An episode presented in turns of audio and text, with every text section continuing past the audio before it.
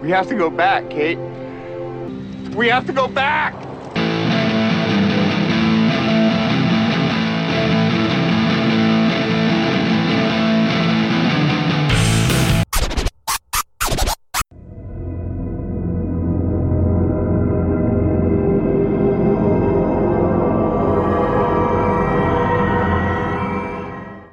Hi, good evening. It's me again, still marooned on this desert island. So, where were we last time? So, we've done two episodes so far Pilot Part 1 and Pilot Part 2. And now it's time for uh, Tabula Rasa, which is in the third episode of Season 1 of Lost. But before we begin, let's get. Let's get the uh, the business end of things done. So to follow us on Instagram, you can find us at popcorn underscore saga, where you can check out all our cool posts. Uh, if you scroll down, you can see the chronological order in which we rewatched the entire Infinity Saga, which you can also find on the podcast feed. Incredible rewatch, and what a great company Popcorn Saga is for that. And now during lockdown, on my own without James and Tiff for now, I'm rewatching Lost, and I must say, I'm really enjoying it. Previously, So previously on Lost, uh, Oceanic Flight 815 crashes on an island in the South Pacific. Yep, we know that. Jack examines a man with shrapnel. Kate asks whether he will survive. They were seated together. Some of the survivors build a signal fire. Sayid expresses surprise that nobody has come yet. Walt approaches John Locke and the two play a game of backgammon. Locke asks Walt if he wants to know a secret. Huh? What could that secret be? Who knows? Anyway, right. Let's get on to the first flashback. And the flashback is it's Kate. It's a Kate centric episode. So, Kate is awakened by a farmer who is discovered her sleeping in his sheep pen. Wow. Kate doesn't mind where she sleeps. And she tells him she's a recent graduate visiting Australia to see the world. Bullshit. Uh, the farmer Ray offers to let her stay in order for her to do some odd jobs around the house because he's lost his wife and he's got a hell of a mortgage. Um, and he'll pay her. Kate accepts. So just like that, walks in on a farm, gets a job. I mean, is this farm on Albert Square? Is she also going to get a flat as well? And maybe she'll be a mechanic. I don't know. Anyway, Kate is in the pantry of the farmhouse one night, retrieving her earnings. Now, during this scene, it sort of made out like she's stealing from Ray. Obviously, she's not. And this, this is what they do with Kate. They make you think she's bad, but she's doing the right things and stuff. But she's just getting her own um, her own earnings, which she keeps hidden. Uh, Kate seemed upset that he knew where she was holding her money anyway, and Ray asked her to stay one more night, and in the morning he'll give her a ride to the train station. So Kate was trying to get her stash so she could do one again because she's obviously on the run because she's a fugitive. Kate and Ray ride silently to the train station in Ray's beat up truck. Uh, Ray asks if she's hungry and keeps nervously looking in the rearview mirror. So Kate obviously catches him. He's obviously grassed her up. He's an absolute stitch up. And he, he'd known that she's a fugitive for a few days since he saw her mugshot in the post office. He expresses his sincere apology for turning on her and claims it was hard and the reward was twenty-three thousand dollars. Twenty-three. That's one of the numbers. It's already here. Uh, he needs to pay his mortgage. Like I said, he's got a hell of a mortgage. The back SUV pulls up, and Edward Mars, the marshal, a shrapnel boy from the beach, is there. And he does a little pointy gun thing like, pew, pew, pew. He's here to get Kate. As the two cars roll down the dusty old highway, a passing car honks its horn because the SUV is in its way. Marshall slows down and pulls behind Ray's pickup. And Kate grabs the wheel, makes a sharp turn, and turns in front of the SUV. The pickup swerves and a series of rolls landing off the road. It catches fire, so she drags out Ray, who appears to be injured from the accident. And basically, by her pulling him out, she's pulling him out, his prosthetic arm comes off, which is quite funny.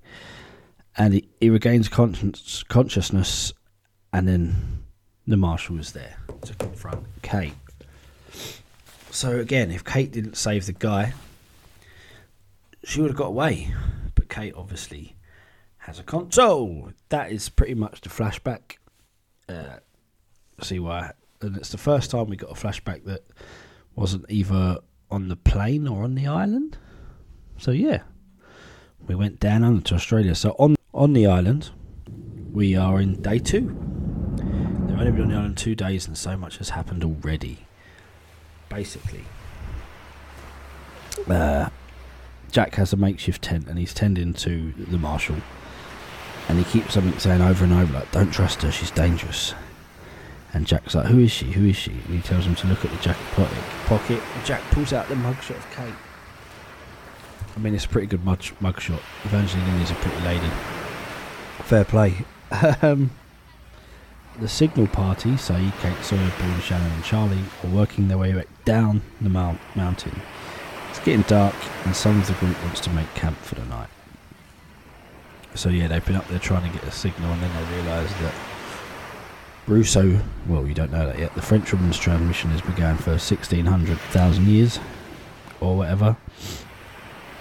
Uh, the group wants to make camp. Sawyer wants to continue through the jungle, and they convince him otherwise. So they sit around a fire and they discuss what they should tell Beach Camp about the distress signal.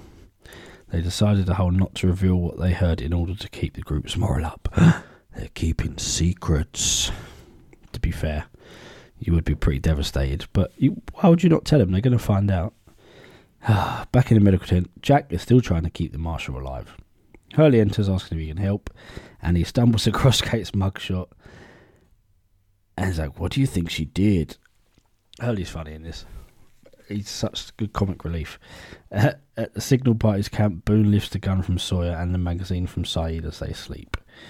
They wake, and an argument ensues over who should have the gun. But they cannot agree on a trustworthy can- candidate until they agree on Kate. She reluctantly agrees to keep it, so they all still trust her. They're unaware of the farm shit yet, you know? Never mind. Anyway, day three on the island. So early on in Lost, they move on pretty quickly, to be fair. Uh, the next day, Hurley comes from Milliken to tell Jack that the signal party has returned. Before Jack can get the group, Kate pulls him aside and there's, there's something to say to him. And Jack obviously is waiting for her to tell the truth about who she is. But she tells him the truth about transceiver. He asks if there's anything else, and Kate's like, just avoids it and ask if the marshal regained consciousness. Jack lets her know that he did, but only briefly. And then Kate asks if she said anything, and Jack lies because he knows she's lying. Says, "No, he didn't say anything, fam. He didn't say you were dangerous or a murderer or whatever." Uh, while they are talking, the marshal's condition takes a turn for the worse, and Jack knows without the proper tools or antibiotics, the marshal will not make it through the night. Uh, Hurley searched loads more medicine in the fuselage, but he'd rather not go in there because of the dead bodies inside it. Uh, so Jack goes in himself. Oh, I must imagine that on the beach, all hot, all those bodies cooking. You know, Sawyer's rustling around in there, and he's going through the fuselage that he could use, such as liquor, Playboy. Jack berates him for disrespecting the dead and being self absorbed, and Sawyer replies, They're no longer in civilization, Doc. We're in the wild. Uh, Sawyer's thinking of the bigger picture. Like Jack's so desperate to get off and help everyone. Sawyer's looting, mate. Sawyer is in his element. Uh, Hurley comes bolting out of the medical tent to get more water. In the process, he runs into Kate and she introduces herself, saying they haven't met.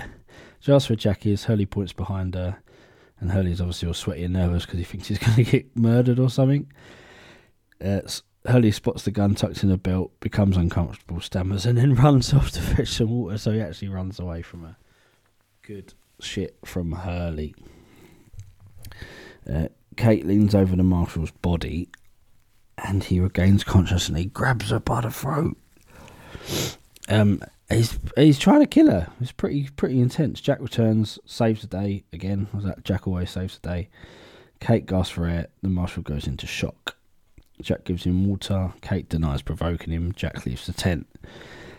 Kate wants him to euthanize the marshal, but Jack refuses, saying that he saw her mugshot and I'm not a murderer. So Jack's Jack's not down for this bad guy shit or or uh, shades of grey.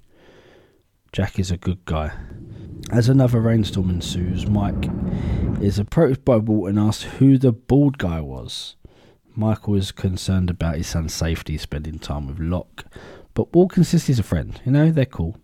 Walt just doesn't want to spend time with his dad. And he's basically insinuating that his dad's not his friend. And Walt is. So it's like, you need to find my dog if you're my friend. So he's blackmailing his dad. Doesn't know him that well. Michael says he will look for the dog as soon as it stops raining. At that moment, the rain stops. Magical water. Ooh. Michael heads into the forest, angrily mumbling. Uh, he calls for Vincent, but he doesn't hear anything. And then he, distinctly non-canine roar, he runs through the jungle in fear. He comes across Sun topless, bathing in the jungle. Michael walks away with both of them uncomfortable. Sun's got her boobies out. Do you think last time Jin told her to undone her bottom? Now she's fully undressed. I wonder if Jin's trying to give out that fish still. Uh, in the tent, the marshal is screaming in anguish. That's bad, like he's got shrapnel, he's dying. The sound of many survivors on edge. Charlie sits next to Locke as he whistles, whittles a type of whistle.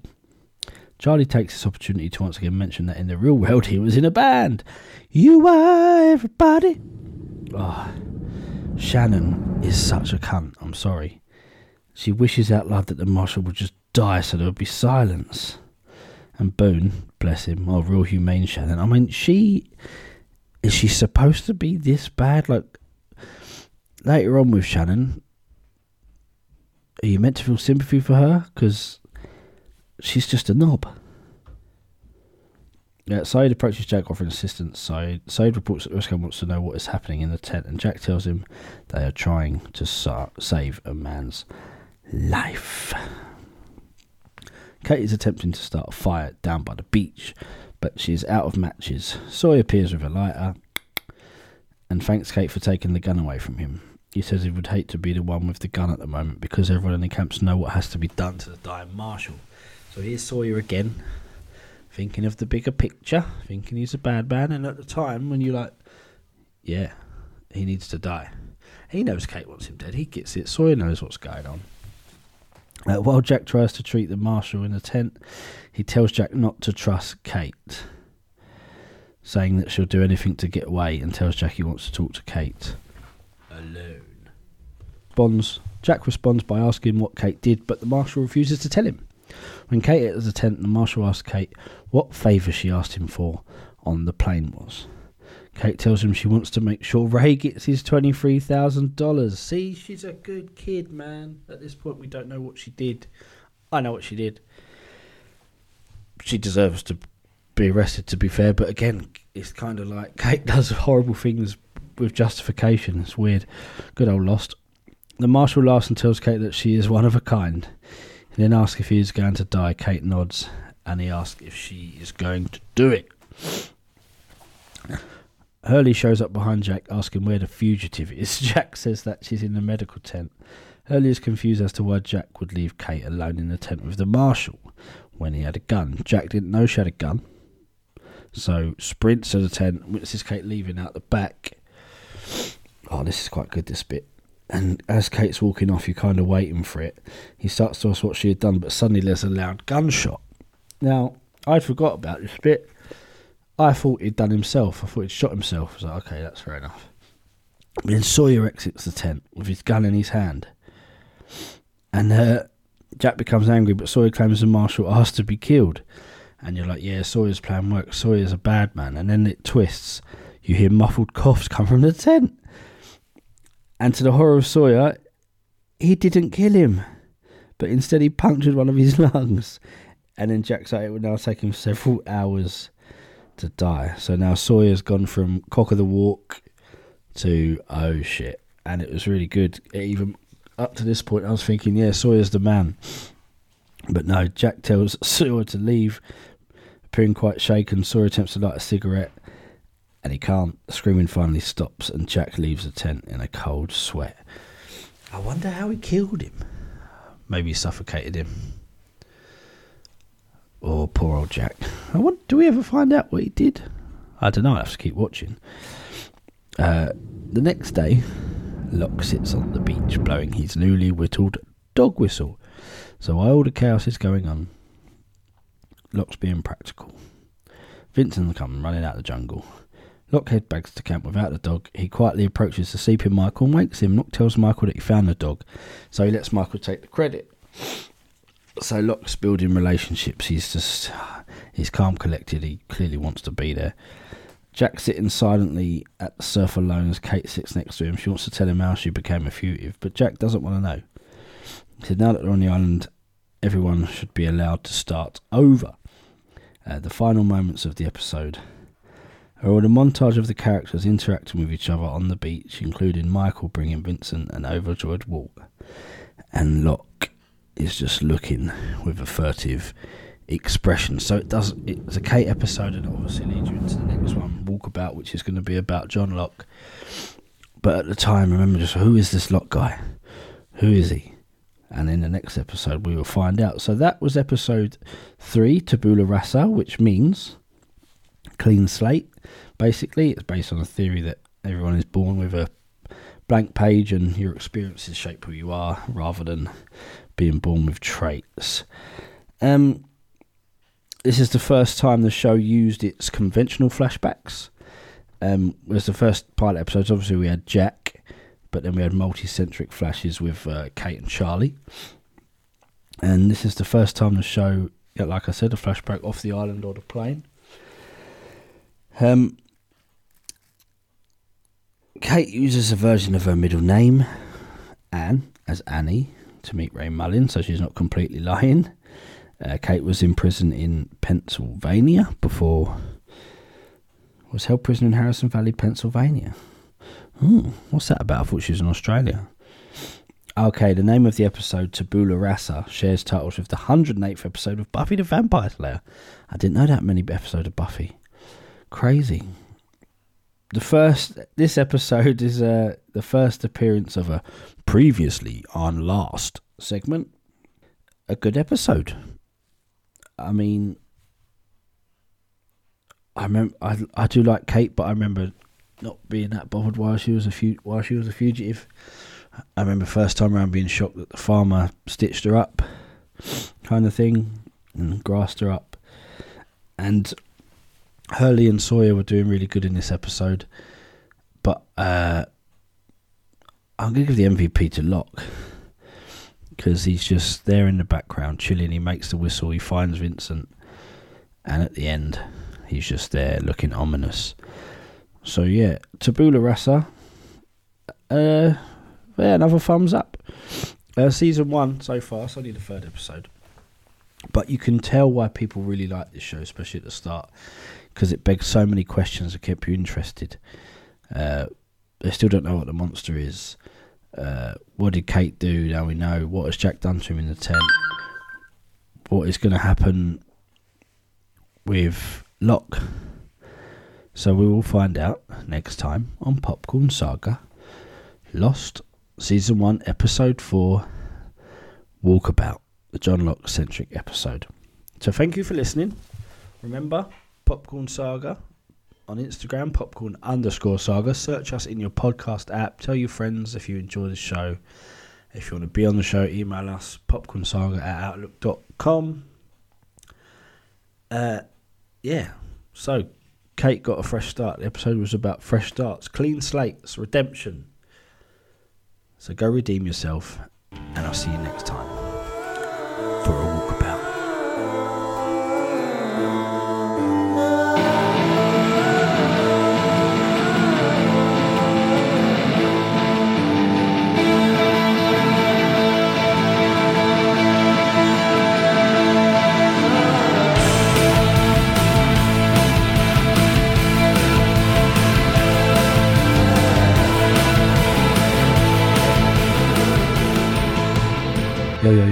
Yo, Sawyer, listen. If you just lower the gun a little bit, you want to aim for the heart. That's I won't tell Jack. Yeah, just put it. Uh. Oh, shit. Uh, I'm to make myself scarce. Um, I got a I got a meeting with the polar bear and Vincent. Yeah, see you later.